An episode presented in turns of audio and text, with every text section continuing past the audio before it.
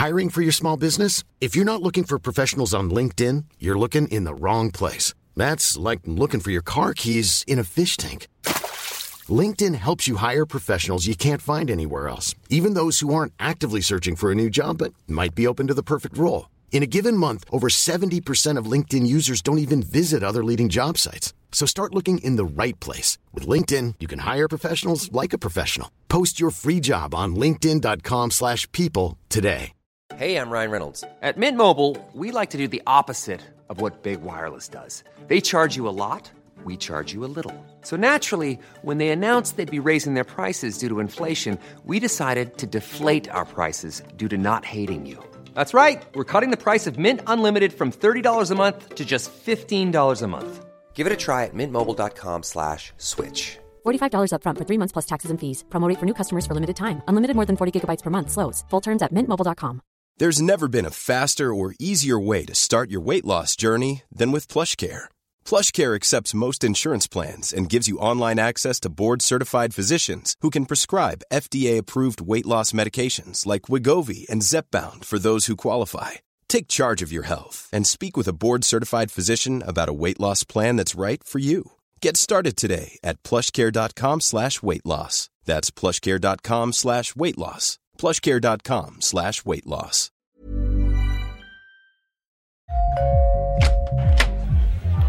Hej! Är det dags för företagsevent, födelsedagsfest eller kanske ett bröllop? DJ Fabbe fixar musiken så att du kan tänka på annat.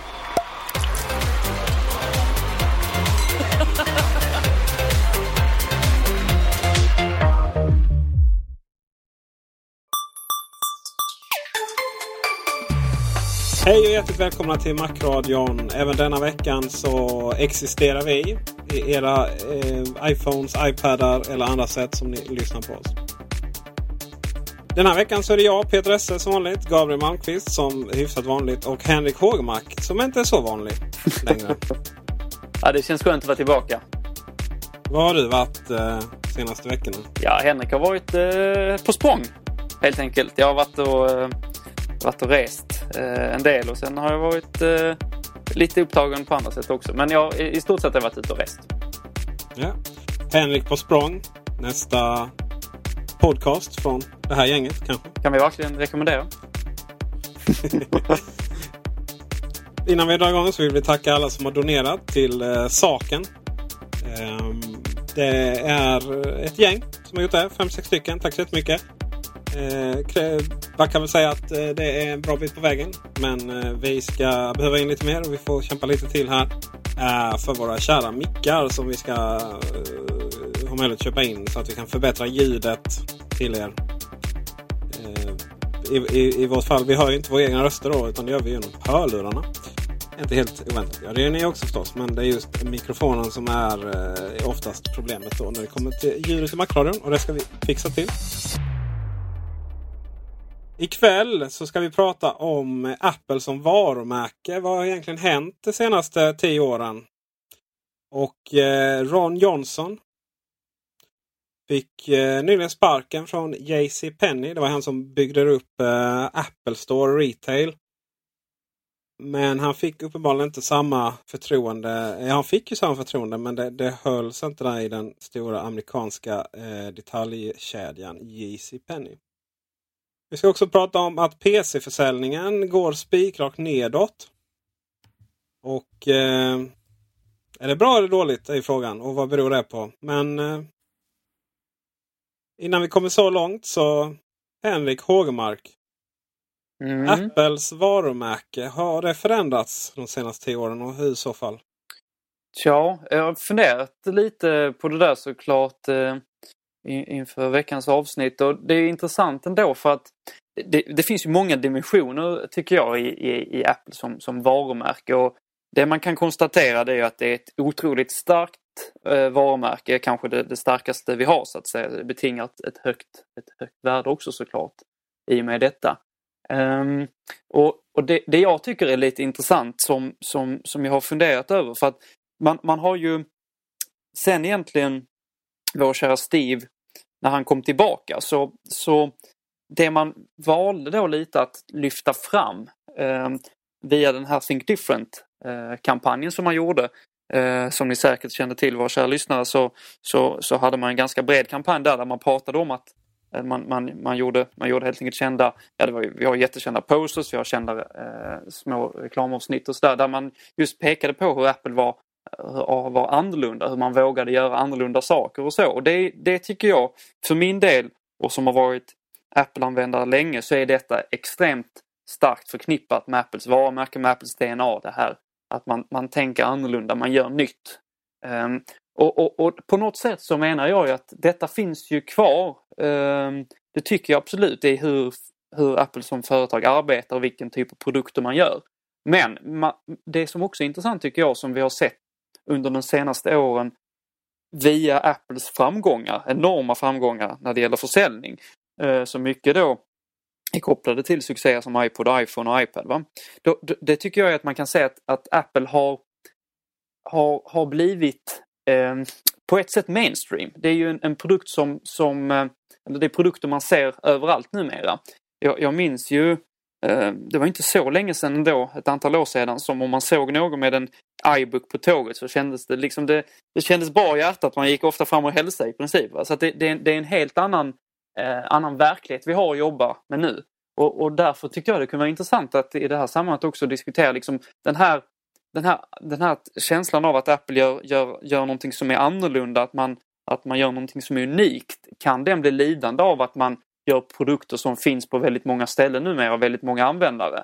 Och, och, det är ändå det som hela tiden har varit, har varit målsättningen, att, att sälja de här fantastiska produkterna till så många som möjligt. Så att det, är ju på något sätt det, det, det, är lite, det är lite paradoxal situation på ett sätt. Och å andra sidan så finns ju en annan, eller en, en relaterad dimension till detta Apples varumärke som är lite att man är en, att man är en underdog. Man, man, man står upp mot de här, de här storföretagen och gör det lite mer revolutionärt. Man är liksom lite udda. Och det kan ju också till synes bli konstigt när man, när man eh, har blivit en av de, ja om inte den så en av de absolut största spelarna och, och fortfarande behålla den här känslan av att ja, men man är lite man är lite cool, man är lite, lite, lite annorlunda där återigen och man, man, man är inte liksom, man är inte gubbar i kostym och man, man tänker inte på pengarna i första hand trots att, att Apple är kanske ja, det företaget som har lyckats bäst de senaste åren. Va? Så att där vill jag... Världens mest värderade företag. Ja, det också. Eh, så, att, så att där vill jag gärna ha mina kära vänners eh, input. Jag tycker det är väldigt intressant den här, det här utvecklingen vi har sett de senaste ja, eh, tio åren drygt. Jag kan ju säga redan där, alltså jag, jag har lite, lite grann personligen, jag vet inte om detta är en observation som kan göra på, göras på fler Apple-entusiaster än mig, men personligen så är det lite svårt att släppa tanken på Apple som underdog. Alltså. På något sätt ändå så har man liksom utvecklat det nästan som en ryggmärgsreflex för det här laget att liksom rycka ut till Apples försvar och att man att man, man ser på Apple som, som ett företag som, som är hotat och sådär. Och det har ju historiskt sett varit en ganska lång period där Apple som företag var ganska marginaliserat och, och, och obetydligt om man säger så. Och även för all del i ganska stor kris. Medan då, precis som ni var inne på här, om man sätter det i kontrast mot Apple idag som ju är liksom den stora spelaren på marknaden. Och som ju på många sätt får till och med giganter som Microsoft Eh, som ju inte längre jämfört med Apple är speciellt stor egentligen. Eh, alltså, det, det, är ganska så, det har skett en, en, en, en enorm omvälvande förändring. Och jag har svårt mentalt eh, själv att ställa om lite grann i tänket där. Alltså jag, på något sätt så har jag ändå den här bilden av Apple som, är, som ett företag som är eh, som behöver hjälp. Alltså, alltså i den bemärkelsen att, att, att, att, att de på något sätt är i fara. Eh, även fast naturligtvis det är ju inte så alls. Utan jag menar Apple, precis som ni var inne på, är ju extremt mainstream idag. Har enorm omsättning och enorma vinster. Har ju egentligen aldrig sett bättre ut än det gör idag. Ehm, men på något sätt ändå så har jag lite svårt att ställa om mig själv, om vi säger så, i tankegångarna kring företaget. Um, och det är egentligen ganska lustigt för att, som sagt, det har ju skett en, en 180 graders förändring hur företagets status och ställning uh, i teknikbranschen och för all del även eh, i världen som helhet. Det som är intressant med det du säger där Gabriel, det är ju just att, att Apple jag tror att många av oss i alla fall som har varit Apple-användare på olika sätt under en längre tid, vi betraktar fortfarande Apple också på det här sättet som du beskriver som en underdog som, som, som kan behöva de här fanatiska användarna för att, för att eh, överleva om man, om man så vill. Och, och det, det, är det jag tycker är så intressant därför att det är fortfarande många som, som ser på Apple på detta sätt.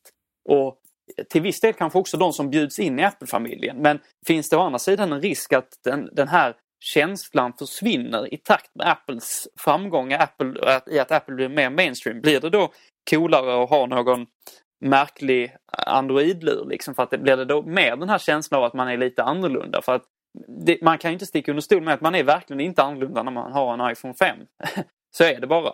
Så att det, det, det är ju rätt så, det, det är intressant det där, så kommer det försvinna eller är det någonting man, man kommer kunna lyckas behålla eh, utan att ja, utan att liksom man, man, man går tillbaka i försäljning. Att man, att man fortsätter den utveckling som man har gjort och ändå lyckas behålla den här känslan av, av en underdog. Eller, och är det kanske någonting man måste göra mera aktivt för att fortsätta behålla den här känslan? Behöver vi en, en reklamkampanj som liknar Think Different-kampanjen eh, en, en ny sådan i ny tappning? Eh, jag vet inte vad ni känner där. Um, ja, det är en bra fråga. Egentligen är man ju lite småunik fortfarande för att vi har en iPhone. Trots allt. Eh, det var ju, dröjde inte så jättelänge från att Android-plattformen var... För det, det var lite så att vi skaffade iPhone och det gjorde resten av mänskligheten också kändes det som. Eh, konkurrenten hade ingenting att komma med. Och sen så släpptes ju då den första Android-telefonen. Eh, den kunde vi ju skratta åt. Men eh, där och då så blev det ju ganska stor... Då kunde man verkligen säga att det var underdogs på det sättet. Men sen växte ju det och det dröjde inte alls länge förrän eh, triljoner tredjepartstillverkare anammade det här systemet. Och på så sätt så växte man till en marknadsandel som vida överstiger Apples i världen ska sägas. Det finns ju länder där eh, Apple med bara tre modeller får vi säga det numera då eh, faktiskt har en större marknadsandel än, än Android-plattformen. Till exempel i USA. Och, eh, men i takt med att allt fler utvecklingsländer och så vidare får bättre ekonomiskt och därmed har råd att köpa mobiltelefoner eh, som är lite mer avancerade. Då är det ju eh, inte kanske iPhone man går på då, va? om det ens går att få tag på, utan då är det Android. Så totalt sett på marknads eh, hela världen och i väldigt många länder så är ju iPhone eh, i minoritet om det är det det handlar om. Sen så, sen så tror jag inte mindsetet är på det sättet. För att det var ju lite så här att nu, det har, det har kommit en medialogik nu att nu ska ju Apple skrivas ner och så vidare. Och det är fullt logiskt för att det har skrivits upp under några år. Eh, och nu så är det lite så här att man... Det har väl alltid varit lite så att Apple, eh, det, i och med att det är ett eh, högt nyhetsvärde på Apple så skrivs det mycket om det och det är alltid negativt. Alltså krisrubriker är alltid högre eh, nyhets, eh, nyhetsvärden än det positiva. Eh, så det har väl alltid varit lite så. Va? Men, men nu känns det som att det har verkligen hittats. Eh, man verkligen försöker hitta då varenda lilla detalj i, i, eller vad man ska säga i nyhets... Eh, man chippar lite efter andan sådär och, och verkligen eh, försöker hitta dammet. Eh, nu var det att Foxconn ehm, Foxconn eh, vinstvarnade, eller det gjorde de kanske inte, men de drog ner vinsten i alla fall. Eh, och direkt då i och med att Apple är Foxconns största kund så är det så här, nu går den ner. Och det var ju lite annat också. Sådär. Så där finns, finns det en medialogik om att ehm, om att eh, Apple ska skrivas ner. Så jag tror inte ni kommer få problem med att försvara ett favoritfruktföretag på det sättet. Eh, så Apple har nog en bild idag att vara majoritet. Det har det aldrig varit. Alltså, ibland hamnar rubrikerna om att ja, nu har de gått om och liksom nu är Samsung största mobiltelefontillverkaren och därmed större än Apple. Men Apple har aldrig varit den största. Utan Nokia har alltid varit den största. Och nu har Samsung gått om Nokia. Och medan Apple ligger där. För att man har helt enkelt inte den här eh, marknaden av eh, siljoner eh, skitmobiler. Så det är ju nog så att för oss eh, som är lite gamla i gamet. För oss kommer det nog alltid vara lite så att Apple är underdog tror jag. Men för den absolut stora massan så, så är det nog så att Apple är mainstream till tusan Eh, och det kommer nog vara så ganska länge. Man får väl, om jag får flika in två saker där som reflektioner på det ni har sagt. Först det här med Peter sa. Visst är det sant att Apple har ju aldrig liksom eh, sålt flest antal exempelvis mobiltelefoner. Eh, och inte, kanske ens antal, eh, inte ens kanske sålt flest antal smartmobiler, alltså smartphones. Um, däremot så är man ju kanske störst på andra plan som exempelvis då vad gäller intäkter. Alltså vinster från försäljning och omsättning är ju väldigt, väldigt stor. Eh, men framförallt vinsten. Alltså Apple gör ju enorma vinster på sina telefoner exempelvis. Så det beror lite grann på vad man använder för, för, för sätt att, att mäta ett företags man tittar på hur mycket stor del man har av marknaden, hur många liksom, enheter man skeppar ut eller om man tittar på hur mycket pengar man tjänar och sådär. Så att det, det får man ju ha i åtanke först och främst. Och sen lite tillbaks till det där du sa Henrik om att vi som iPhone-användare idag är inte unika längre. Och det, det är ju verkligen sant. Alltså som, som enskild iPhone-användare är man ju inte unik. Ehm, däremot så vill jag nog fortfarande påstå att Apple som företag är fortfarande unikt. Alltså deras, deras känsla för helhetslösningar, deras passion för eh, design bortom egentligen vad som många andra företag skulle ansett vara rimlig, rimliga gränser. Deras deras eh, helhetstänk, deras vilja att, att både göra egen hårdvara, egen mjukvara, egna lösningar och sådana här saker.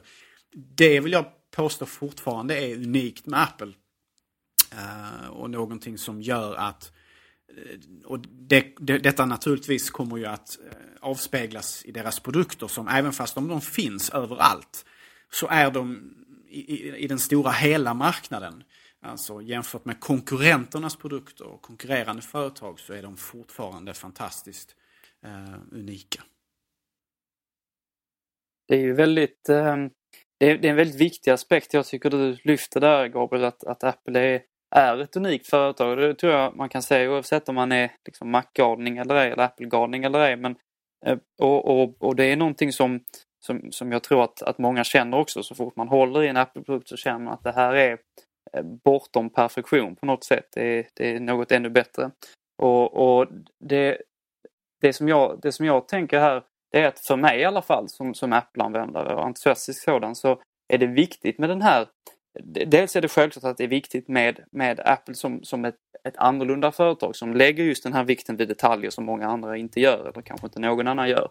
Men för mig är det också viktigt med den här underdog-känslan och det kan man relatera till, till det här med att göra en billig iPhone och sådant som vi har berört i tidigare avsnitt. Och jag, jag, jag är ju inte särskilt glad i, i, i produkter som, som skulle kunna riskera att Apple att Apple hamnar in, i en, i en, i en mainstream-kategori där de inte hör hemma. Att man gör en, en, en produkt som, som, eh, som, som, som, kostar för lite för att hålla den här nivån som Apple är så kända för. Jag tror absolut inte att Apple skulle göra det heller. Men detta är någonting som jag tycker det kan vara viktigt att föra in i den diskussionen när man hela tiden pratar om billigare iPhones och liknande. Att, ja, alltså det är ju det är någonting som jag inte tror därför att Apple själva vet hur viktig den här, den här, eh, den här annorlunda ingången är på hur man ser på produkter och vilka uppoffringar man, man kan göra i form av försäljningsvolymer för att just kunna göra de här produkterna som, som man kan stå för på ett sätt som, som många andra kanske inte kan.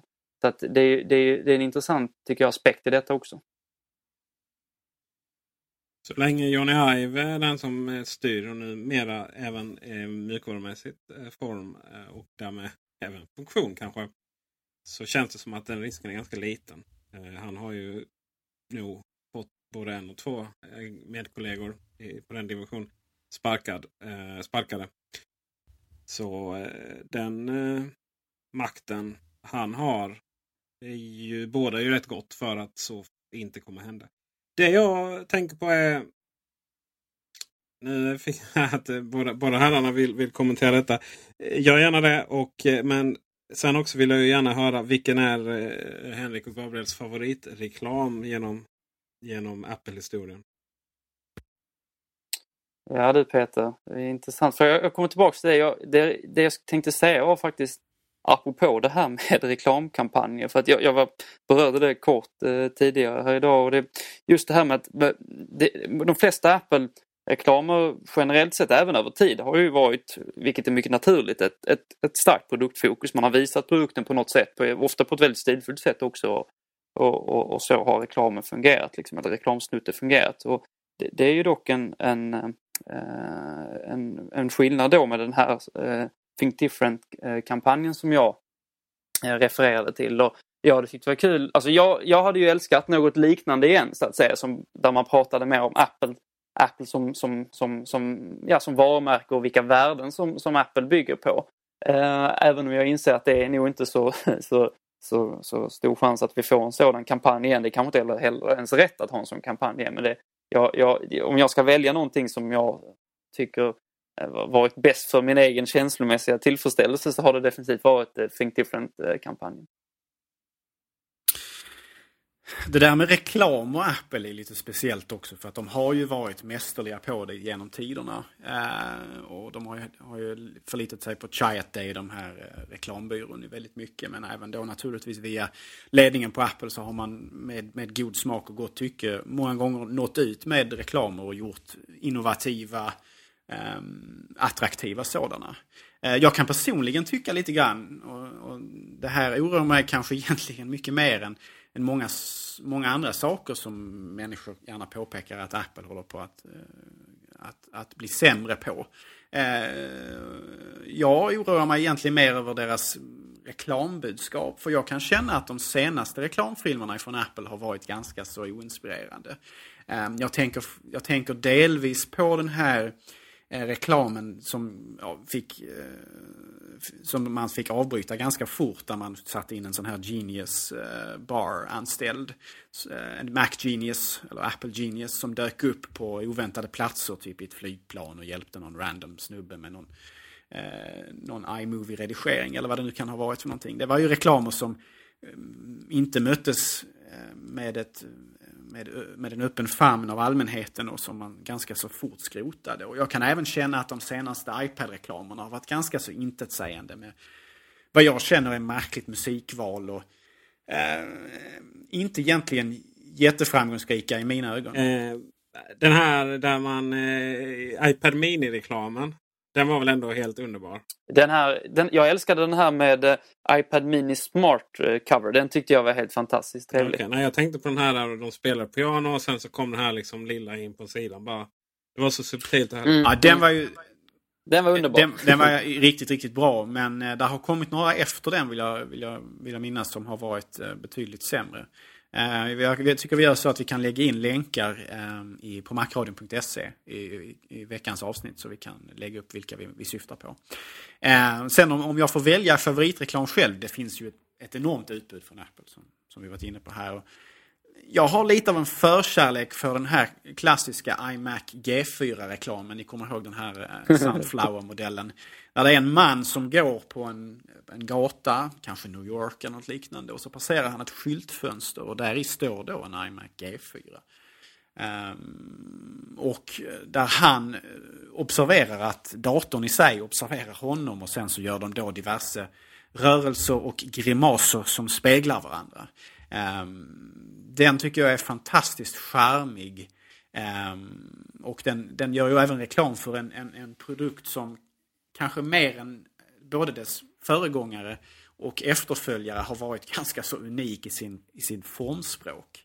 Ehm, eh, den, de nuvarande iMacarna är fantastiska maskiner men iMac G4 är något, där var något väldigt speciellt med den modellen som den hade många brister naturligtvis. Man kunde inte göra så stor prestanda i den och så vidare. Men det fanns en, en, en charm och en attraktion i just den industriella designen med den här maskinen som, eh, som tilltalar mig väldigt mycket. Och detta speglas så otroligt briljant i den här reklamfilmen. Um, som, om ni inte har sett den så måste ni gå in på macradion.se eh, och klicka på länken som vi lägger upp där. För det är en fantastisk reklam. Där vill jag bara ja, instämma till vad du har sagt Gabriel med den fas. Alltså det är, eh, reklamfilmen som du syftar på här eh, till iMac E4 är otroligt trevlig. Den är charmig och intelligent samtidigt. Jag vill också instämma i det du sa tidigare att jag har tyckt att en del av de senare reklamfilmerna, inte alla men en del, har varit lite platta.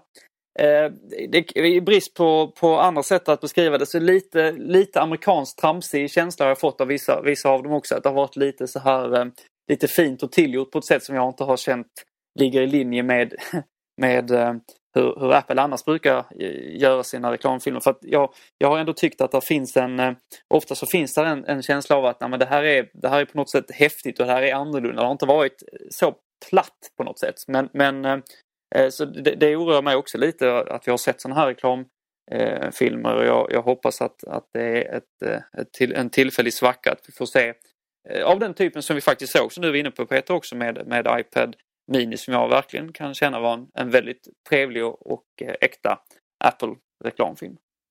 Ja, vi ska bara säga att pl platta där är helt rätt ord. Eller eh, man skulle även kunna säga trötta ja. eller slentrianmässiga. För de har känts ganska så eh, oinspirerade.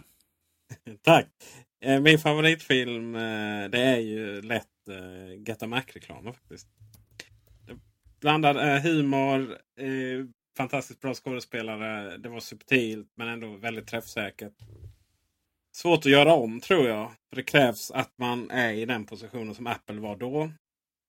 Och eh, nu är man ju rätt dominerande inom många fält. Eh, inte marknads... Eh, ja, nu tappar jag orden här. Eh, marknadsandel eh, mässigt men, men, eh, men ändå liksom drivande eh, framåt i, i eh, funktionsmässigt. Eh, man äger momentum helt enkelt. Ja, vad kan säga om de här Get Mac-reklamerna? Jag håller med dig också. Det är fantastiska reklamfilmer. Eh, mycket, mycket bra och framförallt John Hodgman är ju riktigt, riktigt briljant där, där han faktiskt spelar PCn eh, i de här två reklamerna. Det är, ju, det är ju en kontrast mellan herr Mac och herr PC då. Eh, och han är ju egentligen långt mycket... Som PC är han långt mycket charmigare, om än på ett dråpligt sätt, än vad, än vad Macen är där. Eh, men det, det, det, de är riktigt trevliga och eh, väldigt roliga att titta på. Och som, som ett litet eh, exotiskt tips där också, ifall man har sett dessa men kanske inte bevittnat deras brittiska motsvarigheter så ska man absolut googla fram dessa. Vi kan lägga in länken även på macradion.se där. Det är alltså ett brittiskt komikerpar vid namn Mitchell and Webb. Eh, som har gjort ett antal av egentligen samma reklamer mer eller mindre. Eh, men med sin egen lilla tolkningar och deras framförande är också fantastiskt briljanta. Um, Mitchell and Webb är en av mina absoluta favoriter vad gäller komik överhuvudtaget. Uh, riktigt, riktigt uh, duktiga. Um, och um, deras tagning av Get, Get a Mac-reklamerna är uh, också riktigt, riktigt bra. Jag skulle säga att den reklam som är sämst däremot det är ju de första iPhone-reklamfilmerna. Inte just den första men det var någon där de eh, intervjuade människor på stan typ som var bara sådär. Rent generellt måste jag säga att iPhone-reklamfilmerna iPhone-reklamfilmerna förutom den för iPhone 3GS då, är nog de som är mest tråkigast av dem alla. Eh, en annan sak som just de här Get Mac-reklamerna eh, handlade om det var ju det här, alltså, kritiken mot Windows. Och när Samsung började med att hetsa mot Apple i sina reklamfilmer. Bland, framförallt där när de gör narr av eh, folk som står och köar. Eh, då var det många som menade på Jaha, varför är det fel när Samsung gör det men inte när Apple gör det. Det handlar väl om hur man gör det. Eh, Samsung gjorde ju narr av Apple-användarna. Medans Apple var väl lite mer så att det var subtil kritik mot hur Windows fungerade. Och jag tror att de flesta Windows-användare kunde faktiskt mycket, väldigt mycket känna igen sig i det. Och man gjorde ju aldrig narr av någon Windows-användare på det sättet. Eh, så där tror jag är en... Eh, det där var väl den största skillnaden. Eh, och... Mm. vi får väl hoppas att man får, får ihop sina grejer där när det kommer till reklamfilmerna och, och lansera någonting mer eh, likadant episkt. Jag har svårt att tänka mig att det kommer någonting Different-reklam. Men, ja. Eh, den reklamfilmen som Gabriel tog upp som var eh, kanske sämst då. Eh, även om jag tyckte inte att de var så jättedåliga. Det var den här Genius-reklamen. Eh, och det var faktiskt den första det var faktiskt den första reklamfilmen eh, från Apple som handlade om ett visst segment av Apples eh, marknader. Det var ju eh, det var ju Apple Store. Och eh, jag tänkte att eh, Gabriel ska få gå in och prata mer om Apple Store och deras före chef. Men eh, du har någonting till du vill säga innan det?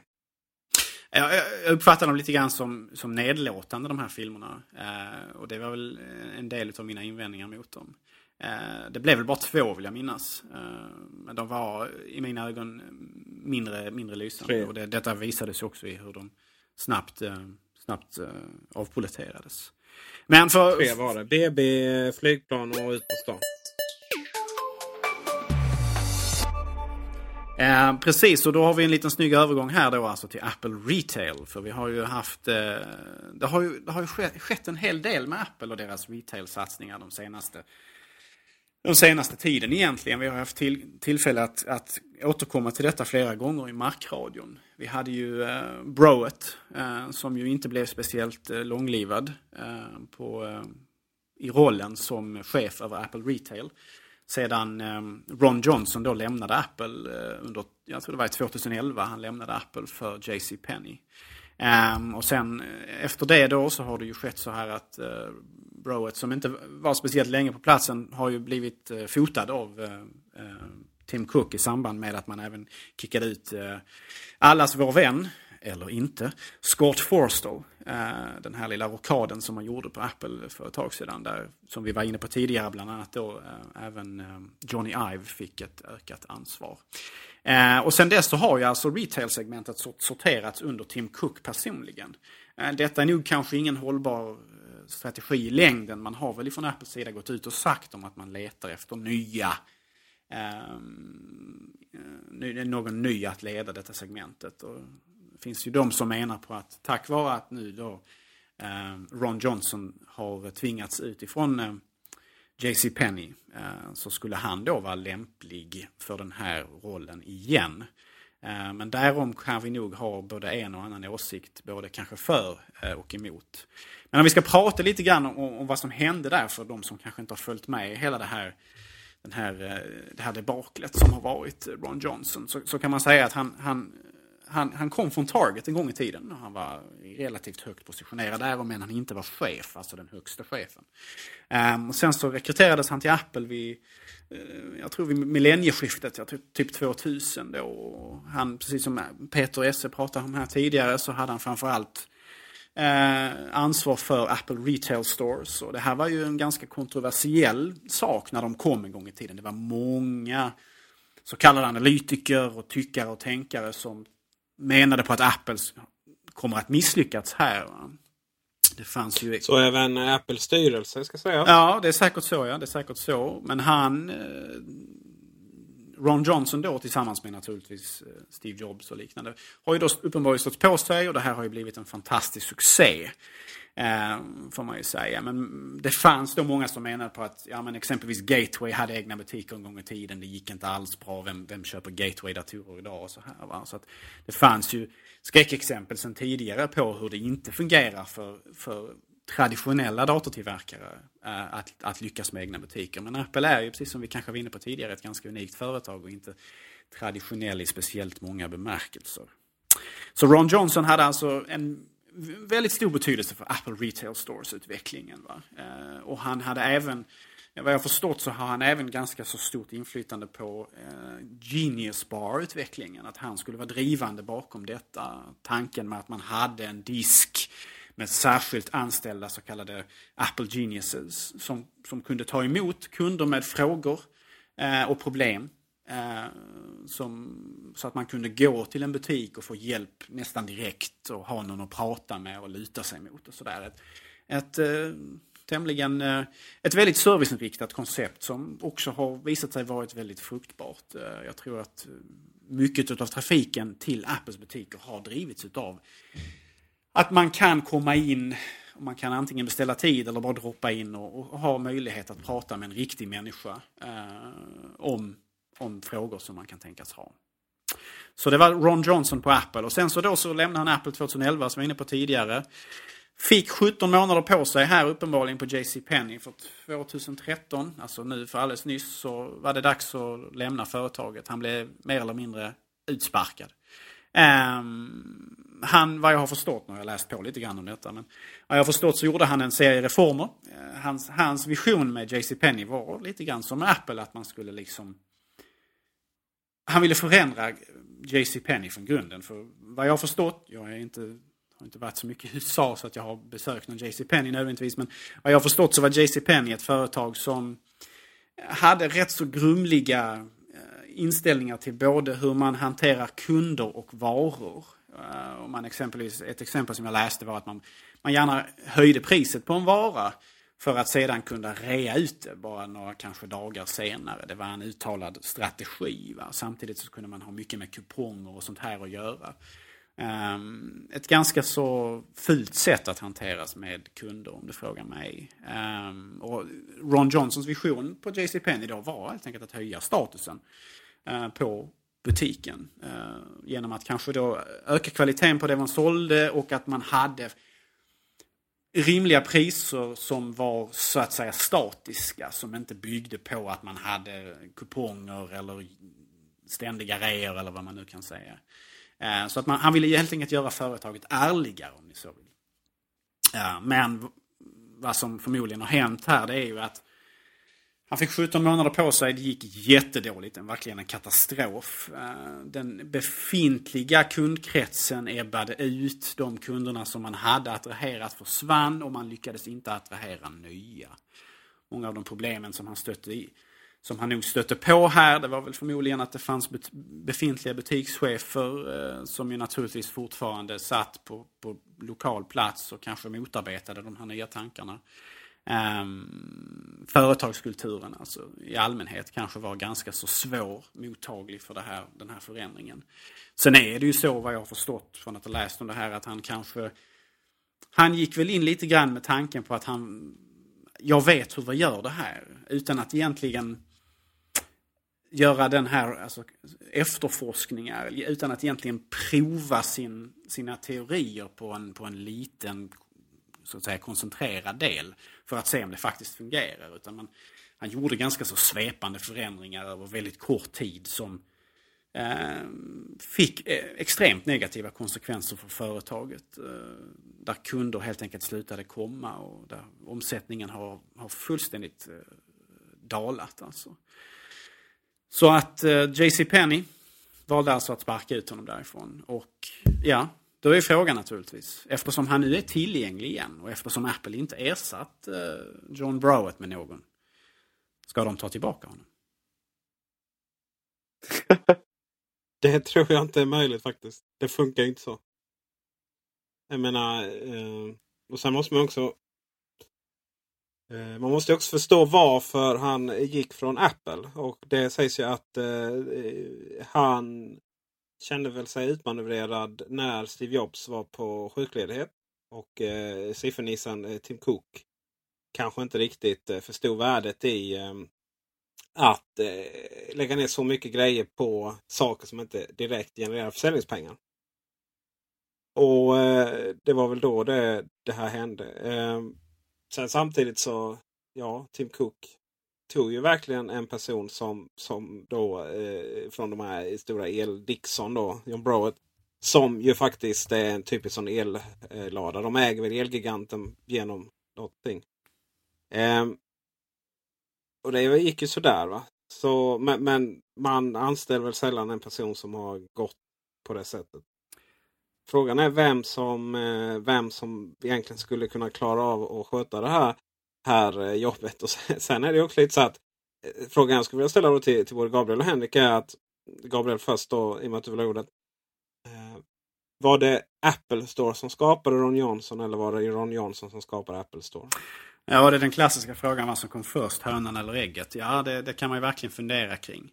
Eh, jag vill bara flika in också att jag, jag tror inte han är på väg tillbaka heller. Eh, och jag tror inte att det hade varit önskvärt heller för Apple, även fast han kanske då ville tillbaka. Ehm, han har ju uppenbarligen visat att eh, han har uppenbarligen visat bristande omdöme i den här reformen utav de här eh, JC Penney butikerna Även fast han kanske hade rätt egentligen så, så, ehm, så uppenbarligen fungerade det inte sett på kort tid och han, han fick ju inte mer tid än, än så på sig heller. Ehm, så att jag tror inte att Apple hade gynnats av att få tillbaka en, eh, en Ron Johnson som hade som vid det här laget då är lite skadeskjuten och har fått eh, sin renommé ganska så allvarligt eh, naggad i kanten. Eh, vilket ju bådar ganska illa för hans fortsatta karriär. Eh, inom Apple så kanske han fick ganska så unika förutsättningar. Han hade förtroendet från Steve Jobs får man förmoda. Och Steve Jobs i sin tur hade ju mer eller mindre ett, ett, ett, ett väldigt starkt, han, väldigt, han hade ett väldigt starkt grepp om Apple. Han var ju som obestridd ledare över företaget. Han hade nog ganska mycket svängrum där. Och därmed kunde han ge det till sina löjtnanter.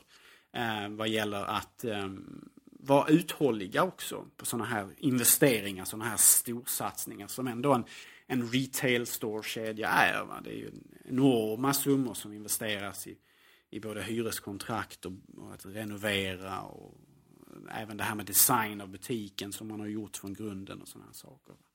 Och jag tror att eh, eftersom han inte var högst, alltså han inte hade kanske eh, ah, jag tror att Ron Johnson fick mer, mer en chans hos Apple än vad han fick hos JC Penney. Jag tror att jag tror att hade butikerna gått dåligt i början så hade man nog ändå fortsatt med expansionen eh, ett par år i varje fall och, och liksom gett en, gett en chans.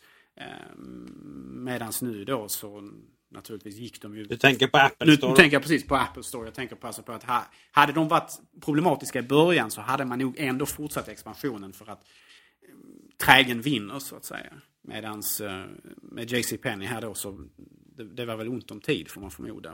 Det bör väl tryta i kassan eller någonting. Jag tycker det är intressant också. Alltså det, det handlar ju mycket om, tror jag, hur, hur väl man kan anpassa sina erfarenheter när man har tillträtt en tjänst och sina visioner till den platsen och det företaget och den kulturen man är på. Det, det var ju kanske så att, att det föll sig bra ut eh, när han var på, på Apple. Att, att det blev en utveckling där som gick i linje med vad han önskade och vad ja, Steve Jobs och, och, och förhoppningsvis också rest, resten av Apple önskade. Eh, medan det inte låg samma, liksom, vad ska man säga, det, det var inte samma förutsättningar Eh, när han var på JC Penny. Så att det, det, är ju det är också det tror jag, hur, hur, väl kan man anpassa sig till den miljön och, och eh, det kanske det är också till viss del svarar på vad, vad, vad, vad som kom först. Och, och om det var, eller vem som gjorde vad. Om det var eh, och vad, som var resultatet var, hönan eller ägget så att säga. Och det, och det är kanske så att, eller svaret på det är väl det, det mesiga, att det är någon, någon mellanväg och hur, hur väl det här samarbetet egentligen fungerar. Sen så vill jag komma tillbaka till det du tog upp också Peter. Um, um, uh, hur, det, hur du, du, du pekade på, om jag förstod det rätt, att det kan ha, ha, ha skurit sig när, när Steve Jobs var, var borta på, på, på sjukledighet. Eh, Tolkade jag det rätt då Peter? Uh, jajamensan.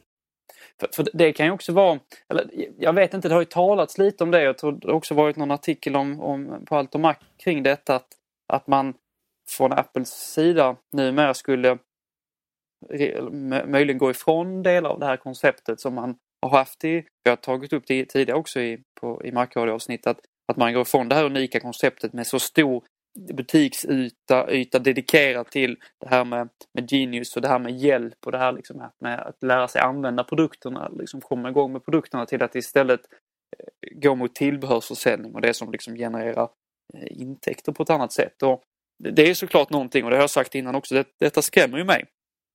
Om vi skulle få en sån här utveckling och än så länge kan jag absolut inte säga att jag har jag har känt att, att eh, det är på det här sättet. Det, det, det, det räcker ju med att besöka en Apple Store om man känner att det finns väldigt mycket personal och väldigt mycket hjälp att få fortsättningsvis. Så jag, jag tror, jag tror eh, nog innerst inne och hoppas inte att, att detta är någonting man, man går ifrån. Men det är ändå en fråga som växer i det här sammanhanget. Om, om, om inte han passade in och man, man och vad det nu berodde på är kanske svårt att svara på för oss såklart. Men, men eh, den visionen som Steve Jobs, kanske då tillsammans med honom, Eh, stakade fram för, produkt, eller för, för, för butikskoncept tycker jag är, det är, helt, det är unikt och det är fantastiskt för, för kunderna. Så att säga. Och det är någonting som jag verkligen hoppas på att man inte riskerar att gå ifrån. Och Det är också någonting som den här eventuella nya personen som tillträder den här tjänsten i, i framtiden eventuellt måste kunna förhoppningsvis se och kunna liksom bygga vidare på. Att man gör en, en anpassning till hur Apple fungerar. För att jag, jag tror att äh, börjar man tumma på det här med Apple Store så är man enligt mig illa ute. Det vill ju dock till att Tim Cook själv värdesätter dessa, dessa tinges där. För att han ska anställa någon som i sin tur kan förväntas värdesätta det. Äh, och om, om det som Peter var inne på där tidigare stämmer. Eh, får man väl säga att man får tala med en nypa salt, det är lite ryktesvägen och så vidare. Ingenting bekräftas ju av Apple kring sådana här saker. Va? Men eh, om det nu stämmer att eh, Tim Cook var väldigt angelägen om att, om att få tag på en så kallad penny pincher, alltså mm, en person som var väldigt benägen att spara in på allt.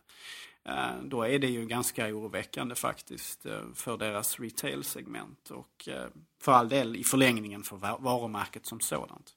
Det är ju någonting som är nästintill ovärderligt idag men som kan mycket lätt och mycket fort falna i folks ögon med fel strategiska beslut eh, på rätt plats. Det var just därför jag, eh, för att förtydliga, eh, poängterade just det här med med den här eventuella konflikten eller den här liksom, ja, tvisten som eventuellt har funnits. Det vet ju inte vi såklart att, att om det är så, som du också var inne på Gabriel, att inte Tim Cook ser värdet i detta, att det var därför Ron försvann, så är det ju ett, ett otroligt stort problem tycker jag. Och det känns också väldigt, eh, nu känner jag ju tyvärr inte, inte Tim, men, men det känns ju som att han på många sätt är en, en, en vettig person och är rätt person på rätt plats. Men om han inte, det känns så märkligt att han inte skulle se detta som för mig i alla fall och jag tror för många andra också, också de som arbetar på Apple, det är uppenbart att detta är så fun fundamentalt i både i Apple som företag i det här butikskonceptet. Så att han inte skulle se det, det tycker jag känns konstigt. Alltså jag, jag, jag kan inte riktigt,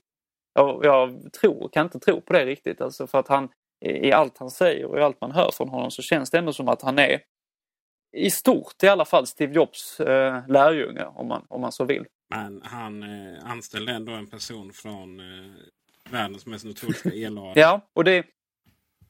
Och å andra sidan upp Det är intressant. Om, jag vet inte, det, det är konstigt att, att det, det, det, är, det, det är någonting som stöder lite det här att det skulle vara en, en ny inriktning på något sätt. Eh, och det, jag vet inte, vi, vi kan inte, det är svårt att spekulera kring vilka förutsättningar det har funnits för den här den här korta perioden. Men, men om man trodde att det skulle ändå eh, ge någonting annat än vad vi kan se i den här diskussionen. Men på något sätt så känns det skönt att, att, eh, att, att han är borta. För att jag, jag, jag känner att det, det, är, det är oroväckande om det, om det går åt det hållet.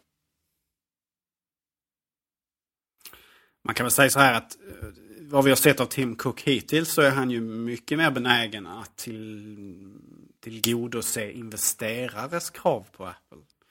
Eh, och det är ju lite, kommer ju liksom in på det här lite grann med besparingar och så vidare. Att man vill öka vinster. Va? För vi har ju exempelvis sett under Tim Cooks ledarskap hur Apple har börjat med utdelningar till aktieägare då. Va? Någonting som, som Steve Jobs under hela sin regenstid var eh, uppenbarligen starkt emot eftersom det aldrig på något sätt eh, inträffade under, under honom. Åtminstone inte under Steve Jobs 2-eran där han var högsta chefen. Um, så att jag tror Tim Cook är mycket mer fokuserad på aktieägarvärde och tillmötesgå investerare där. Och, och därmed så kanske också han är mer att han mer tenden, tenderar till snabbare vinster. Va? Alltså för, för, det finns ju två saker att ta, ta i, i åtanke där. Det ena är då att det finns kortsiktiga vinster att göra på att dra in på sådana här saker som retail-segmentet och sådär. Medan man då kanske sett långsiktigt då. Tyvärr ser vi väldigt få investerare och saker och ting långsiktigt nu för tiden. Men om man, om man ser på det långsiktigt så är det förmodligen detrimentalt för Apple som företag och dess varumärke. Medan det då på kort sikt kan ge Ehm, bättre marginaler, ökade vinster, större utdelningar till, eh, till eventuella investerare och aktieägare och sådär. Och Tim Cook är ju väldigt ansvarig inför sådana här. Han, han har ju diverse saker för sig där han pratar exempelvis inför storbanker som Goldman Sachs och andra sådana här skurkinstitutioner. Eh, där han då eh, pratar om Apple och dess strategi och sådana här saker. Va? Så att, eh, jag tror han är mycket mer benägen att tillmötesgå kapitalet, om vi säger så. Eh, utan att ta det för allt för mycket i klasskamps, ur ett klasskampsperspektiv. Det här är lite klasskampsretorik. Som ju jag gillar, det vet ju alla. ja, men jag, jag tänker också apropå det, det är egentligen alltså å andra sidan så är Tim Cook, Tim Cook den personen som har, har tycker jag tagit de som arbetar i, i som Apple, är Apples underleverantörer, eh, deras arbetsvillkor på ett, på ett, helt, på ett helt annat sätt än vad, vad, eh, vad Steve Jobs till synes gjorde. Där har man ju, tycker jag, varit där har han varit väldigt tydlig och föredömlig att, och han har jobbat mycket mer med de här frågorna och talats mycket mer om de här frågorna kring arbetsvillkor och, och, och sådant som, som, som det inte har, har gjorts tidigare. Så där har jag, tycker jag, att man har sett ett, ett skift som är, är väldigt, eh, det är väldigt positivt och det kanske inte heller går riktigt i linje med att, att, eh, att man, man, man skulle vara, gå hela tiden det här kapitalets något kortsiktiga eh, vägar till, eller idéer till mötes så att säga. Så det är inte helt, eh, inte helt uppenbart hur, hur, hur det föreligger här. Men jag, visst, det, som sagt alltså är, är det på det sättet så är det, är det, är det oroväckande för att Steve Jobs kändes som en, han, han, han, det han inte gillade det, det sket han är ganska högaktningsfullt och det, det får man ändå ge honom eh, cred för och det han trodde på det var verkligen den vägen man gick så att jag, jag, jag känner att den här som vi vet är ett lyckat koncept med Apples, Apples eh, egna butiker. Eh, det hoppas jag verkligen att, att man ser även det långsiktiga. Alltså det, det är långsiktigt. Detta är, tror jag, ekonom, detta är inte bara viktigt för Eh, är jag övertygad om, viktigt för, för, för Apple, eh, för, för, för, kunderna, utan detta är ju därmed också viktigt för Apples förutsättningar ekonomiskt för framtiden. Så att jag, det är egentligen ingen, eh, ingen konflikt här mellan ekonomi och kundnöjdhet. Det tror inte jag, men, men visst, kortsiktigt kan det ju vara så.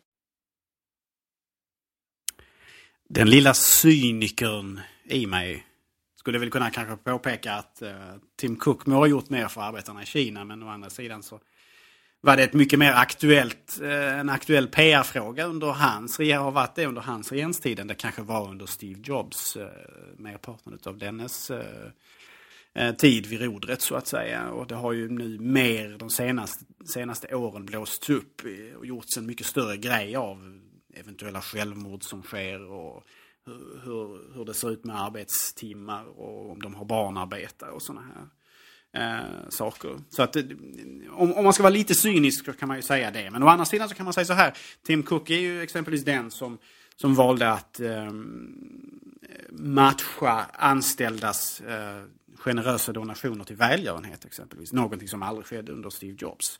Det vill säga att Apple, ehm, jag antar matchar till 100 procent.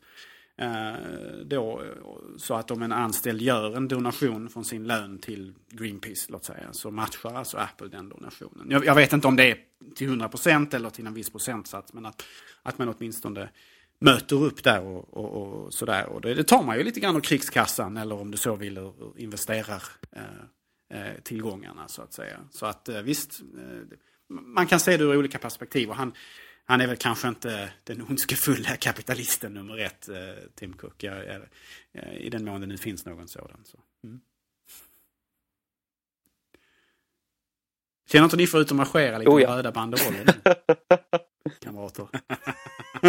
man, eh, man matchade upp till 10 000 dollar om året. Så där, så där. Så att man, man matchade till 100% upp till det beloppet. Det är ju ett väldigt generöst eh, tilltag. Så att det är ju det är jättepositivt.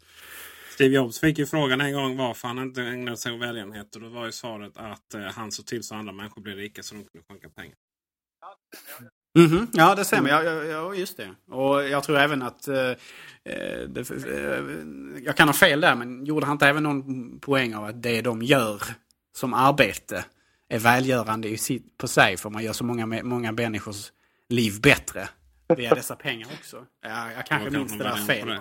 det låter som kanske något jag hittat på i mitt huvud. Men det är ju lite sant också. Och så sant eh, Apple hjälper ju världen att bli en bättre plats. Ja, ja men eller hur? Är det, så? Ja, det är mycket viktigt. Om man investerar pengar i att producera fantastiska produkter till rimliga priser så gör man ju världen bättre. Och men kanske framförallt för människor som lever i i-länder. Också sant. Tyvärr.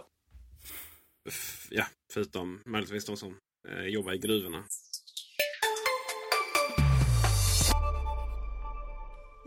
Eh, på tal om gruva. Eh, PC-försäljningen har ju gått ner något så exceptionellt. Det har faktiskt aldrig någonsin gått ner så här mycket Eh, från kvartal till kvartal. Då. Och eh, det har gått ner 14 procent enligt IDC. Det betyder att man har sålt 76 miljoner PCs. Eh, det ska sägas att detta inkluderar mackarna. Eh, jämfört med 89 miljoner. Eh, Gartner däremot säger att det är endast 11 procent som har gått ner. Så beror på. Ja, det är väl inte så stor skillnad där. Det är väl, eh, folk gråter väl eh, på de här företagen ändå kan jag tänka mig. HP har minskat med hela 23,7% Man är fortfarande störst dock. Dell 10,9% Acer 31,3% Inte nice.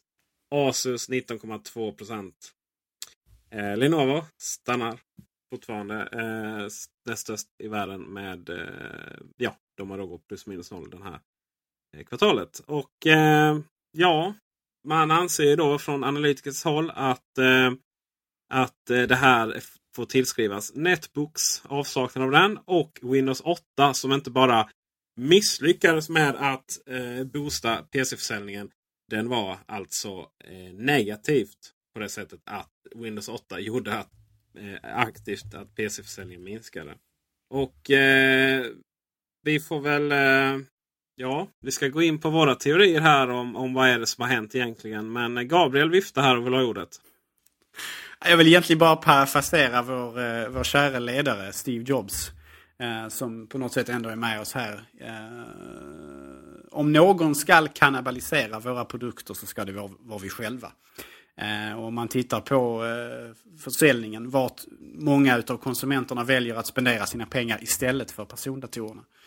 Eh, för detta har ju även drabbat Apples Mac-försäljning så att säga. Eh, så är det ju naturligtvis till smartphones och iPad-segmentet, får jag kalla det det utan att, eh, att vara alldeles för, för kaxig och krängd. Alltså läsplattor eller surfplattor eller vad, vad nu tidningarna väljer att kalla det nu för tiden. Men iPad-segmentet, det är ju där den stora tillväxten sker och det är där många konsumenter vänder sig. Och Apple är ju tämligen unikt och framförallt eh, strategiskt välplacerade för att utnyttja detta. Eh, och de hovar bara in pengarna på andra platser istället, vilket ju, eh, vilket ju inte är fel.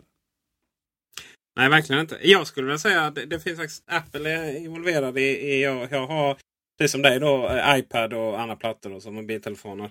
Eh, givetvis, förlåt, smartphones. Eller ska vi säga iPhone-kopior? Ja. Eh, men jag skulle också säga proffs-PC lika med mackar. Det är ju så här att vi som ändå, ja vi och vi va, men eh, nu får vi, får vi lägga in oss eh, eh fanatiker här på, på ett lite eh, större perspektiv. Det här, vi som använder datorer i vårt dagliga jobb och någonstans kan styra över vad vi vill ha för arbetsverktyg. Vi väljer ju mackar där också. Så hela den eh, premiumsegmentet när det kommer till datorer, den är ju Den har ju Apple också. Och det är lite Eh, tyvärr så har eh, Apple är då på den globala marknaden eh, för litet för att vara med. De kommer under övrigt då. Som, övrigt segmentet då alla till, liksom tillverkare har minskat 10 eh, Däremot har man då redovisat hur det har gått för Apple i USA. Och då har eh, IDC sagt att det är minus eh, 7-8 sådär. Medans eh, Gartner har sagt att det är plus. Och eh, ja, Exakt hur det där är det får vi reda på den 23 april. faktiskt. När Apple presenterar sina egna siffror. Eh, men man har ju absolut då inte gått ner i alla fall eh, på de här talen.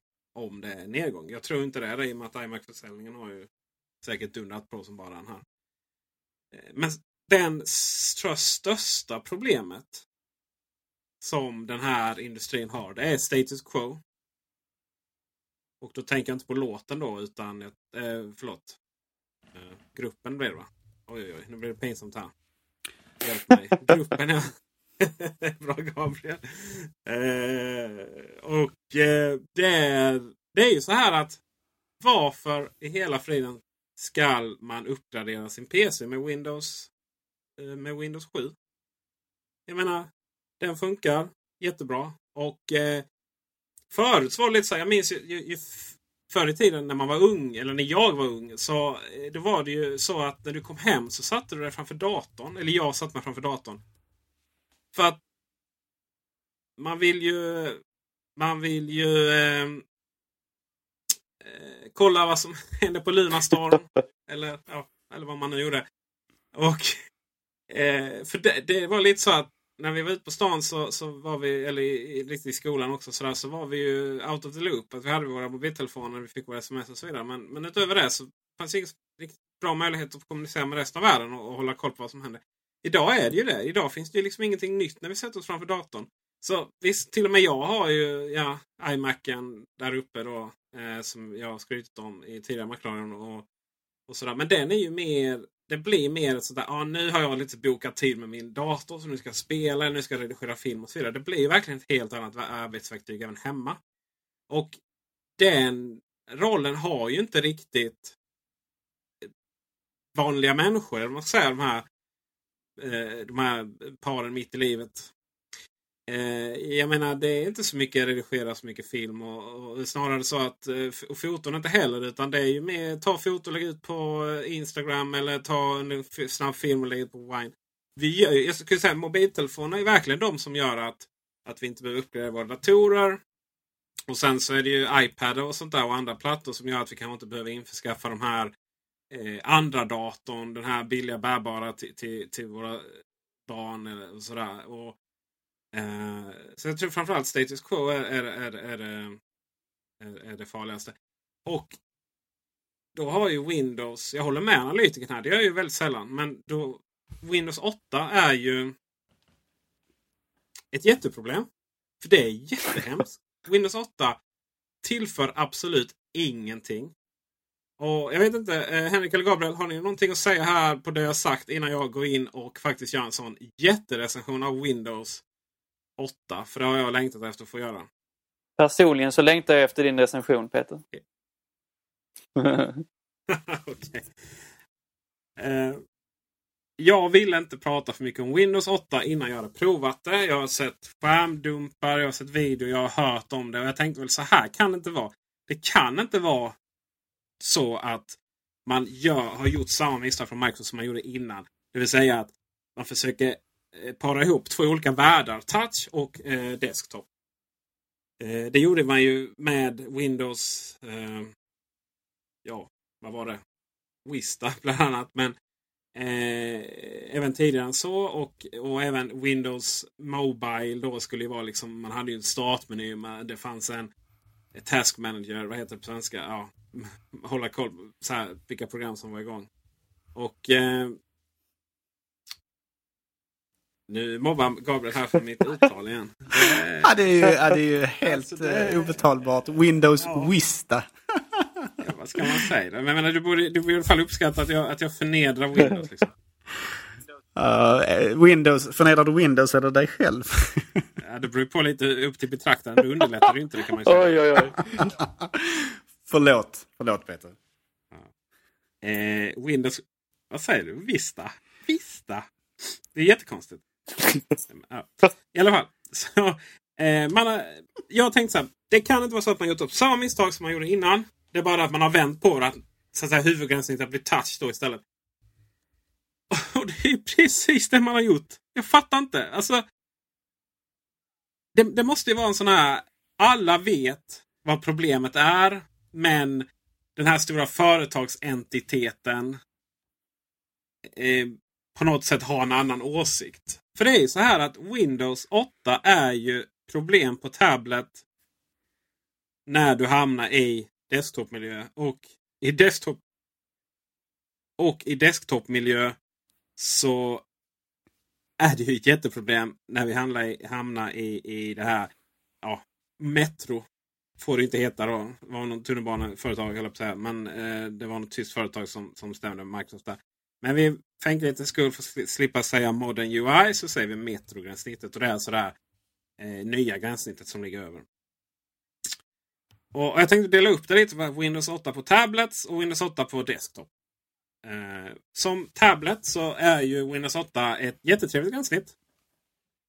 De här tilesen är jättesnygga och ja, jag gillar det faktiskt. Faktiskt riktigt trevligt. Det är en annan grafisk form än, än Apples. Eh, det är mer plattare. Det är mer sådär lite så som jag hoppas Apple går mot.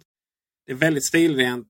Det är väldigt enkelt men det är ändå ihopsatt väldigt snyggt. Eh, men det finns ju lite olika saker där. Så fort det typ kommer någon sån här suddig mobilbild upp. För då är det så här bilder, senaste bilder, ja, då visas ju mina egna bilder. Och så fort det är man tagit någon egen bild då, förutom den här snygga bilden som faktiskt kommer med från början. Ja, då blir det inte riktigt lika snyggt. Det är så här så fort du börjar liksom använda det så, så blir det ju. Men det är inte så farligt egentligen. Det som är farligt är att så fort jag installerar ett program, typ till exempel Dropbox eller One Password eller, eller Battlefield som jag faktiskt installerar Windows för att få spela. Ja, det blir inte alls så snyggt. För då får man upp en tile och så får man upp eh, helt enkelt ikonen för... Ja, tyst nu, eh, symbolen, symbolen för, för det här programmet i metrogränssnittet. Och det blir så här, då går det från att vara jättesnyggt och, och prydligt och sen till höger så är det bara någon jätte ful, visserligen detaljrik men ändå, ja, detaljrik är det inte. Det är inte de här högupplösta eh, symbolerna som, som är i MacOS utan det är liksom lite plottrigt och, och sådär. Det blir verkligen inte snyggt. Så fort du börjar använda det så blir det inte nice som vi säger här i Skåne. Eh, när vi är ute i Eslöv och testar eh, traktorer. Eh, sen är det också här så fort sen vi startar programmen då, då går vi in i det här klassiska gränssnittet. Och det är ju så plottrigt. Det blir så litet. Kan jag tänka mig. För jag har inte använt det på tablet. Uh, men det blir precis vanliga Windows med så här jätteplottrigt litet, litet gränssnitt med små ikoner överallt och, och, och sådär. Och det är jättehemskt. Men då har vi inte ens börjat för hur är det Windows 8 på desktop? Det vill säga på min iMac 27-tummare med 27-tumsskärm. Nämnde jag 27? Ja. Uh, det här är ju så här. Då blir ju metergränssnittet mer som en uh, startmeny. Liksom, drar jag musen längst ner till vänster så kommer jag upp på det här. Om jag är i vanlig desktopmiljö så kommer den här metergränssnittet. Och det blir fult där också då givetvis med, med vanliga, vanliga program installerade. Uh, ehm, och ehm, Tillsammans med de vanliga tilesen då. Eh, ja, och det går, det går inte så här. ah, men jag ska ersätta det med något annat eller så. Nej. Eh, det är inga program som följer med Windows 8. Vanliga desktop-program. Det är Windows, Internet Explorer. Det är liksom ingen kalkylator. Ingen jag vet inte, adressbok. Ingen... Man får inte ens MS-röj med. Fattar du hur det känns? Tomhet. Ja. Och utan då är det de här då är det apparna som är i metrogränssnittet. Då, då finns lite... Eh, där finns mailklient, där finns liksom... Eh, det ska sägas musikspelare och bildvisare. Sånt är lite inbyggt i gränssnittet i Windows 8 eh, till viss del. Sådär. Men det är inte alls det här liksom... Ja, gillar man inte iTunes. Oj, oj. Får man inte att starta där. Men i alla fall. Eh, då finns det de här olika programmen eh, för att, få organisera musik och, och, titta på bilder. Och, eh, mail, adressbok, kalender. Men det är, alla, det är fullskärmsappar. Och varför hela friden vill jag köra fullskärm på min 27-tumsskärm? Och det är också sådär, det är inte så här att nej men okej, vi har så enorm skärmyta, fullskärm, vi använder det till max. Nej, de är extremt avskalade appar och, och det funkar jättebra såklart på tablets. Men varför vill jag ha det på min iMac? Och jag ska säga det att jag har fortfarande inte lyckats hitta sökrutan i vare sig App Store eller Windows Store eller vad det heter, Windows Market, förlåt. Eller mailklienten. Fattar hur frustrerande att sitta i mailklienten, och försöka hitta ett mail och inte kan hitta sök... Sökrutan. Eh, och det, det, finns ingen logik heller. Liksom. Jag högerklickar på lite olika ställen, det helt olika menyer. Det finns liksom aldrig någon riktig logik bakom det där. Eh, samma sak med inställningar. Vissa inställningar ska göras i, i det klassiska Windows Desktop. Vissa inställningar i Metro. Vissa inställningar Alltså i Metro så anpassas inställningarna lite till efter vad som är igång. Och eh, i eh, desktop så är det ju vanliga klassiska desktop-inställningar som vi alla vet känner från gamla Windows. Eh, för att använda märkligheten och adressboken och, och, så här så måste jag alltså ansluta mig till ett Microsoft-konto. Fast det är inte den mailen jag vill ställa in. Så jag kan, inte, jag kan inte bara lägga in min Gmail eller min, min eh, vanliga IMAP-mail eller popkonto. Ingenting. Jag måste alltså skapa ett Windows-konto för att kunna lägga in mina vanliga mail. Det känns ju sådär lagom. Eh, ja, storebror. Men, eh, mm. Men. Sen är det så här. Jag fattar inte. Jag har så svårt att fatta det sista här. Det är att gränssnittet på vanliga desktopmiljön det är så otroligt fult. Visserligen har de skalat bort vilka Windows och sådär. Men Eh, det vill säga att man, man har gjort eh, eh Ja, du ser liksom att det är först när du, när du går in i musikmappen och, och har musik då som du kan få fram eh, spelare för musik och sådär. Men vanliga fönstren är, eh, de är avskalade på ett visst sätt. Men som standard så anpassar sig fönstrens färger. Inte fönstrets färg, fönstret är vitt. Men runt omkring har en ganska tjock eh, ram. Och längst upp så är den ännu tjockare. Eh, det anpassar sig efter vilken bakgrundsfärg du har. Eller bakgrundsbild. Eh, ja, eh, bild. Och eh, det är ju jättesmart i teorin sådär. Så lägger jag på en liksom, liten brun, röd, snygg bakgrund. Det följer med väldigt mycket snygga bakgrunder. Jag ska säga att skärmsläckarna är typ samma som för 100 år sedan. Men bakgrunderna är jättesnygga. Det är bara att lägga på den här snygga brun, brun eh, eh röda konstverket. Så då blir kanterna eller ramen på fönstren de blir liksom bajsbruna. Och då pratar vi om du har kanske lite ont i magen också faktiskt. Eh, och, och lägger jag på någon limegrön bakgrund så ja, då blir då blir, eh, då blir de gröna. Fast de blir inte gröna på ett snyggt eh, stilrent estetiskt limegrönt sätt. Utan det blir så här liksom ja, mossa från 70-talet.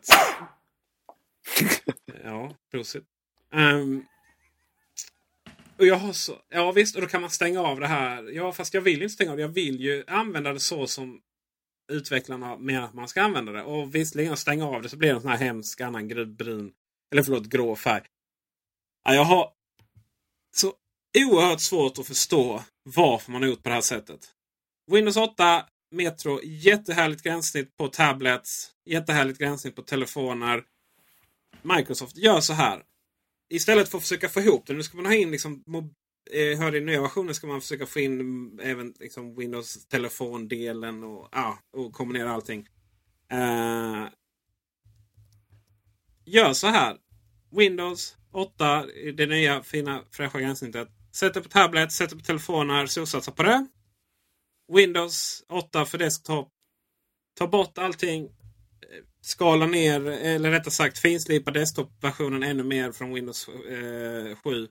Faktum är att man skulle till och med kunna ha kvar Windows 7 och jobba mer med det. Och sen så skulle, vi, eh, så skulle de släppa Windows 8 på tablet eller, eller, eh, prata, eller döpte till någonting annat. Jag saknar helt och hållet förståelse varför man har gjort på ett annat sätt. Frågor på det mina vänner? Ja, vi njöt. njöt. Utan tvekan. Eller jag gjorde i alla fall. Reflektion kolon. En Windows-recension i Mac-radion. Helvetet mina vänner har härmed officiellt frusit över. Fast det var ju ingen Windows-recension, det var en Windows-rant. det lät lite som en recension, fast du var inte positiv. Jag menar recensioner per definition måste ju inte vara, vara, vara detta. Nej, så är det men, men för mig är det här... Jag, jag, jag har ju alltid varit liksom intresserad av den andra sidan och sådär. Och, och tycker ju det är jättespännande med Android och, och Windows och sådär. Eh, men jag, jag gör ju allting från ett, eh, från ett eh, Mac-perspektiv. Jag menar, visst vi kan ju sitta och vara småirriterade på eh, i konstigheter MacOS och, och, och läderimitationer i kalendern och så vidare. Men det är ju så här. Har man suttit för, på Windows, framförallt Windows 8, så är det så här. Allt är förlåtet. menar, det är så här, det, det, är så här om vi kör bilmetaforen. Okej, okay, du, du, har, du, du, du sitter där med din, eh, med, med din, din Audi och, och liksom är bekymrad över att eh, typ eh, ratten på, eh, eller på stereo, att den liksom har inte det här perfekta reglaget liksom. Och sen, och sen, sen, sen så går du och, och, och provkör en fransk bil istället. Och då är det så här, men herregud, skärp mig. Eh, det, det, det är helt olika divisioner. Och det är det jag också menar. Liksom att Visserligen om man bara kollar på marknadsfördelar så är det klart att Windows är jättestort. Men alla de här, eh, alla de här eh, datorerna, liksom kontorslandskapen. Det är bara att ersätta med till exempel, eh, funkar jättebra med med eh, eh, eh jag har lite svårt att säga med ord men Google Chromebook. Kanske en ny favorit. Jag menar, ersätta med dem. Allt man gör, skriver, spara molnet. Eh, hemma, se soffan, finns inga andra bärbara billiga datorer från Siba. Ja, finns inte Siba heller kanske. Eh, jo, vi gillar Siba. Förlåt, vilken parentes. Utan det är iPaden, det är telefonerna. Eh, för de som sitter... Eh, för oss förlåt, som sitter och, jobbar mer aktivt på våra datorer. Eh, då, där, där, där de blir lite som en identitet av oss. Det är, vårt, eh, det är där vi tjänar våra pengar. Det är där vi, det är där, där vi vi liksom sitter de flesta timmarna av vårt liv nästan. Ja, vi har ju satsat på Mac och väldigt många andra. Eh, och sen är det så här status quo igen. De PC som är inköpta som är hemma hos folk som inte är så särskilt intresserade av datorer. Ja, de får ju stå där. De kommer ju, de kommer ju hålla i hur många år som helst. Eh, och med detta så jag kan säga att det här fria fallet inom PC-segmentet det, det har inte nått botten. Oj, oj, oj. Jag rekommenderar alltså inte Windows. Eh, och därmed så går vi över till de rekommendationer vi har för kvällens avsnitt. Veckans rekommendation. Ska Gabriel börja? Ja, eh, tack för det. Ja. Eh, veckans rekommendation för mig kommer att vara lite annorlunda. För normalt sett så tenderar vi att bara rekommendera mjukvara här i Markradion. Eh, men jag tänkte faktiskt sväva ut lite grann idag och rekommendera en kombination av hård och mjukvara. Och det är en ganska så exotisk sådan. Jag tänkte rekommendera en produkt som heter Nike Fuel Band. Eh, och vad det här är, det är alltså någonting som knyter samman lite grann med vad vi pratat om i Markradion i tidigare avsnitt. Det här med eh, armbandsur och sådana här saker. För Nike Fuelband är ett armbandsur kan man säga. Men framförallt så handlar det naturligtvis, som man kan förvänta sig, av att det är Nike. Det handlar om motion. Det är alltså en liten grunka som man spänner runt en armled. Eh, och sen har man den på sig helt enkelt. Eh, dagarna ända. Eh, och vad den gör då, den har en liten rörelsesensor i sig. Eh, som känner av när man går och räknar steg och räknar kalorier och eh, sådana här saker. Och sen har den då även en liten rolig funktion där den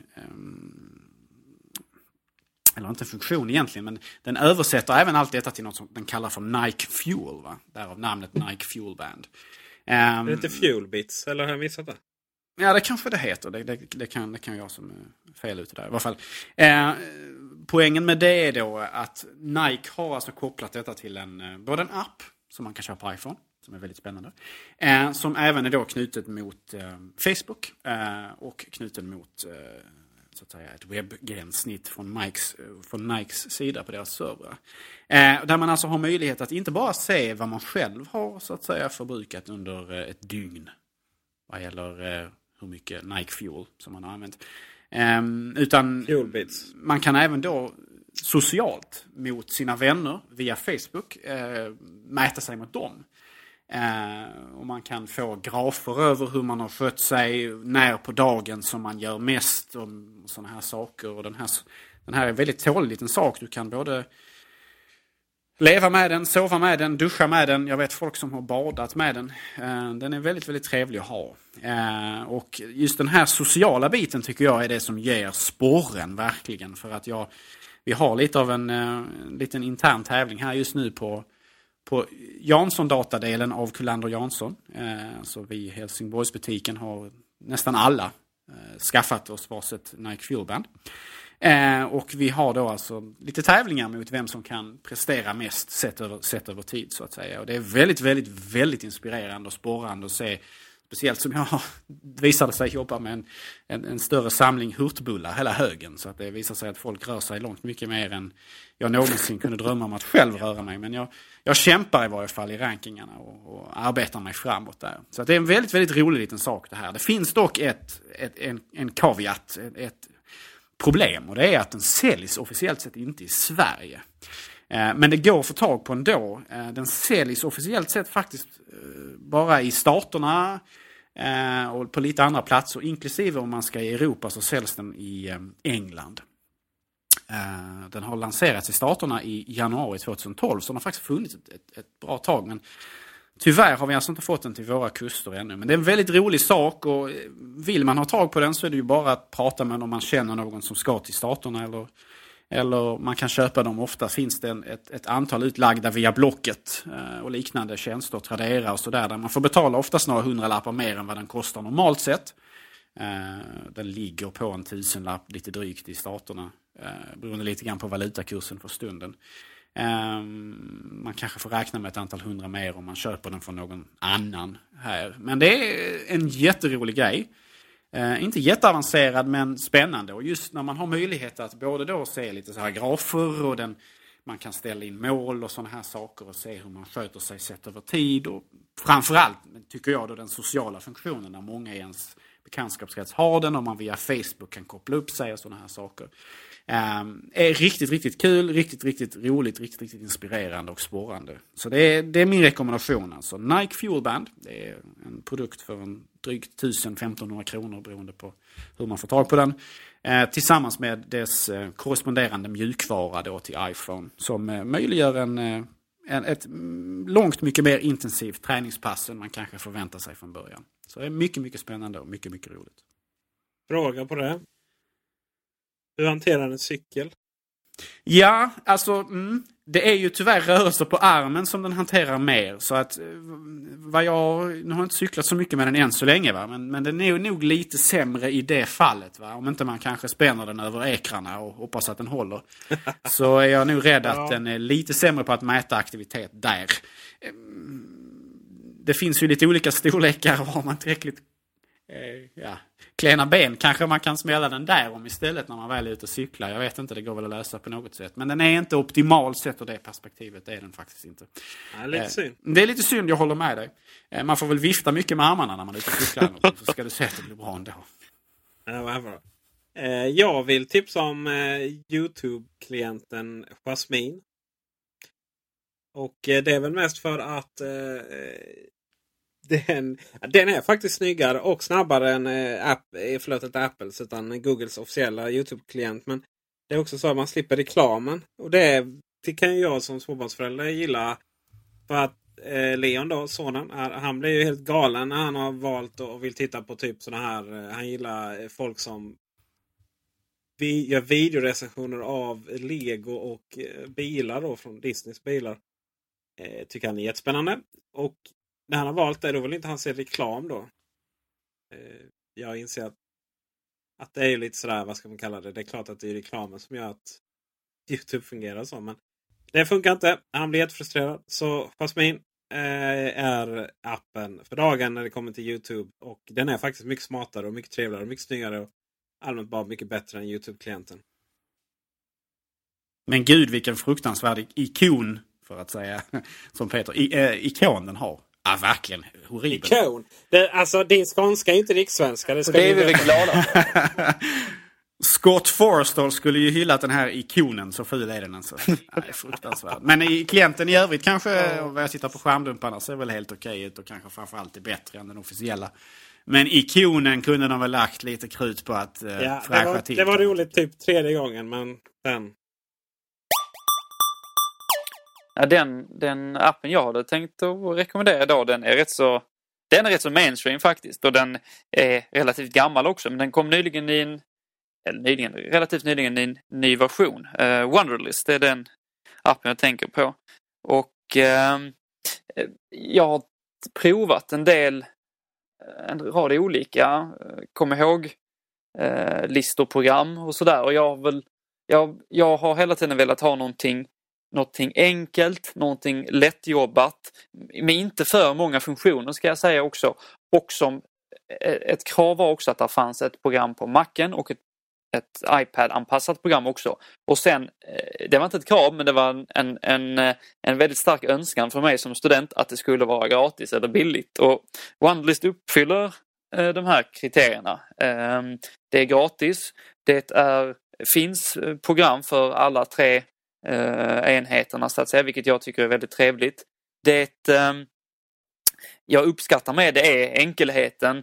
Det har också väldigt bra, man kan ha många parallella kom ihåg-listor som man kan dela då. Jag är engagerad i studentförening och, och, annat så då kan man dela de här listorna med, med andra eh, och ha en privat kanske och sådär. Så, så jag, jag, tycker att Wonderlist är ett överlag, ska jag säga, trevligt program. En, en trevlig kom ihåg-lista för de som vill ha en, en, en synkbar, enkel kom ihåg-lista Ehm, eller ehm, påminnelselista som, som, eh, ehm, som ändå är, är, relativt lättjobbad och som inte kostar så mycket. Eh, sen finns det saker jag hade väl önskat att de la till och, och det finns saker man kan förbättra utan tvekan. Men eh, överlag så är det en, en, en, program jag tycker, ett program man ska, jag tycker man ska testa om man har behov av att avlasta hjärnan som jag har utan tvekan. Men du Henrik, jag sitter här och tittar på Mac-versionen utav programmet va? Och det ser ut att vara, någon hemsk träfärnissad Jag kände på mig att bakgrund jag skulle komma faktiskt med utseendet. Alltså hur är det egentligen med din ideologiska renlärighet Ja, här min vän? Eh, Det där är ju faktiskt ingen vidare. Ja, jag la in så. den här att det är en del nackdelar med eh, programmet och det är rätt så, jag faktiskt, Du hade den det är ganska ja, fult. ja. eh, Till, till, till viss del är det ganska fult. Det är ganska fruktansvärt, det har du helt rätt i. Det är någon panel man kan byta på eh, bak, bakgrunden här men det, är ingen, det ser inte klokt ut nästan hur man än gör. Jag har, jag har provat. Nej, det kan jag tänka mig. Det är säkert bara smaklösa val att Det är välja det mellan. faktiskt. Det finns ju en sak till med den här. eh, Det finns ju en sak till med den här. Det är ju det ni, ni, ni eh, så här. eh, Ja, ni är väl de två sista som typ på hela planeten som bryr sig om så, någonting är programmerat i Cocoa eller i, vad heter det andra? Carbon. Språkfascist om jag får be. Eh, ja. ja, det är lugnt. Det är lugnt. Jag, jag inser ju att du är en liten människa som bara vill hävda dig. Liksom. Ja, men det är bara för att du, du har bara 27 tum Peter. ja, just det. Det var ett annat ord för det. Det här, Wonderlist, är ju någon liksom HTML webbapp historia som är i någon hemsk wrapper. Och snälla någon, det går ju långsamt som bara den. På, på Macen. Ja, 3,4 GHz och typ 100 Gb. ram. Nej, jag har inte tänkt på det mer än utseendemässigt ska jag säga. Jag har inte kollat liksom hur det är byggt men det kan mycket väl stämma. Men utseendemässigt så är framförallt den här, jag tycker det är, det är okej. Det har blivit renare med den sista versionen men bakgrunden är väldigt ful. Eh, och jag använder den mest ska jag säga också på iPhone och, och iPad och där har jag inte upplevt det så långsamt. Men det, det kan mycket väl stämma att det är, att det är så på, på Macen. Men eh, var, eh, var får de in sina stash ifrån då?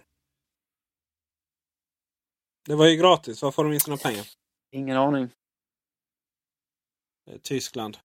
Sånt måste man Mhm. faktiskt ifrågasätta. Ja, det är ingen reklam i alla fall.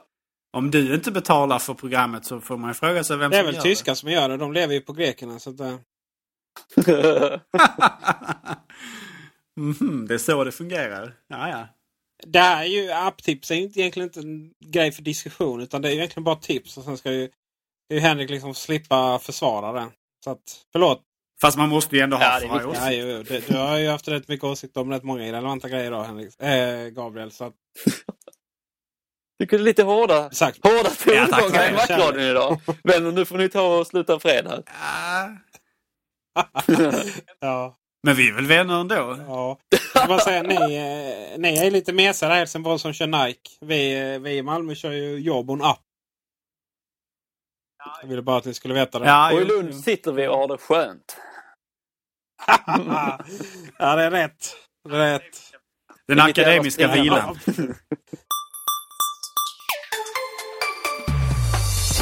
Med denna syskonkärlek får man nästan säga så avslutar vi den här veckan. Tack så mycket Henrik. Tack så mycket Gabriel.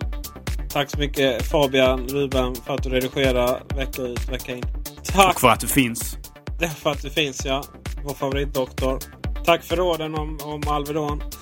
Eh, tack alla ni som har donerat till oss. Vi, vi startade en insamling här för behövande Macradio-mickar. Och eh, ni är ett gäng som har gjort det. Tack jättemycket. Tack, tack, tack. Vi eh, fortsätter ju det där då. Vi är inte riktigt i mål ännu. Och eh, vi är jättetacksamma. Nu har jag sagt några gånger här men vi, vi hörs nästa vecka. Ha det underbart. Hej hej!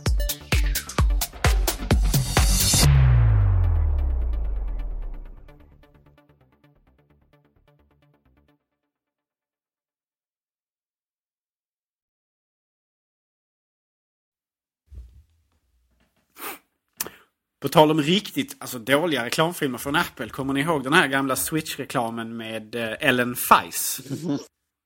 Hon som verkade drogpåverkad. Jag, jag låter det vara osagt om hon det. faktiskt var det. Men hon var riktigt alltså dopehead när hon pratade om att hennes PC hade pepit. det var en jäkligt udda reklam. jag vet inte hur Switch-kampanjen egentligen såg ut. Jag kommer inte ihåg. Det var väl sådär. Eh, och vissa av dem var kanske bättre än andra. Men just den var jävligt Den var väldigt knarkig. Alltså. Den var riktigt knarkig. Alltså. Det var verkligen som man bara what? Hur, hur, hur, hur passerar den här kvalitetskontrollen, den här kampanjen? Alltså? Eller just den, det klippet liksom.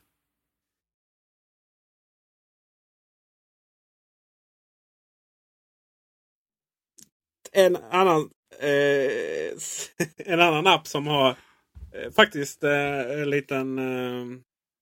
Eh, har tagit vara på Scott Forsells läderimitation där. Det är ju mina utgifter. Ja, här får vi... Jag har ångrat mig Peter så vi får bryta och du får ta om detta. Rekommendationen som nej, aldrig jag- var. Jag, Du får... Var det lädret som fick dig att ångra dig? Man, kan, man får inte rekommendera en läderapp i. Macradion. Det är fan i mig inte okej alltså. Jag har bedrivit korståg emot fejklädertrenden inom Apples eh, utveckling. Du, du, du kan inte komma här med en rekommendation av en app som faktiskt mimikerar. Det är inte okej. Det är inte okej. Ja, jag, jag får... Jag får Först är du borta en månad och sen så en rekommenderar läder. ett skitprogram! Jag kommer faktiskt rekommendera en app som jag tycker är ganska ful ikon också.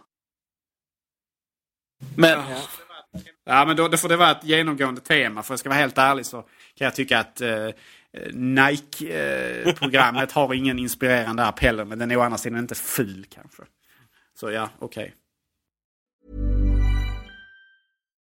When you need mealtime inspiration, it's worth shopping Kroger, where you'll find over 30,000 mouthwatering choices that excite your inner foodie. And no matter what tasty choice you make, you'll enjoy our everyday low prices, plus extra ways to save, like digital coupons worth over $600 each week. You can also save up to $1 off per gallon at the pump with fuel points. More savings and more inspiring flavors make shopping Kroger worth it every time. Kroger, fresh for everyone. Fuel restrictions apply. Without the ones like you, who work tirelessly to keep things running, everything would suddenly stop. Hospitals, factories, schools, and power plants, they all depend on you. No matter the weather, emergency, or time of day, you're the ones who get it done. At Granger, we're here for you with professional grade industrial supplies. Count on real time product availability and fast delivery. Call clickgranger.com or just stop by. Granger for the ones who get it done.